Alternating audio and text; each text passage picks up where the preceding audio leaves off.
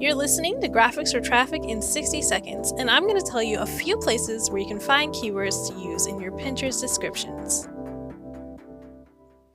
The first and easiest place to look is right above the results after you make a search on Pinterest. This is called Guided Search, and will show you other phrases you can also use as keywords. Another place to find keywords is actually in several places.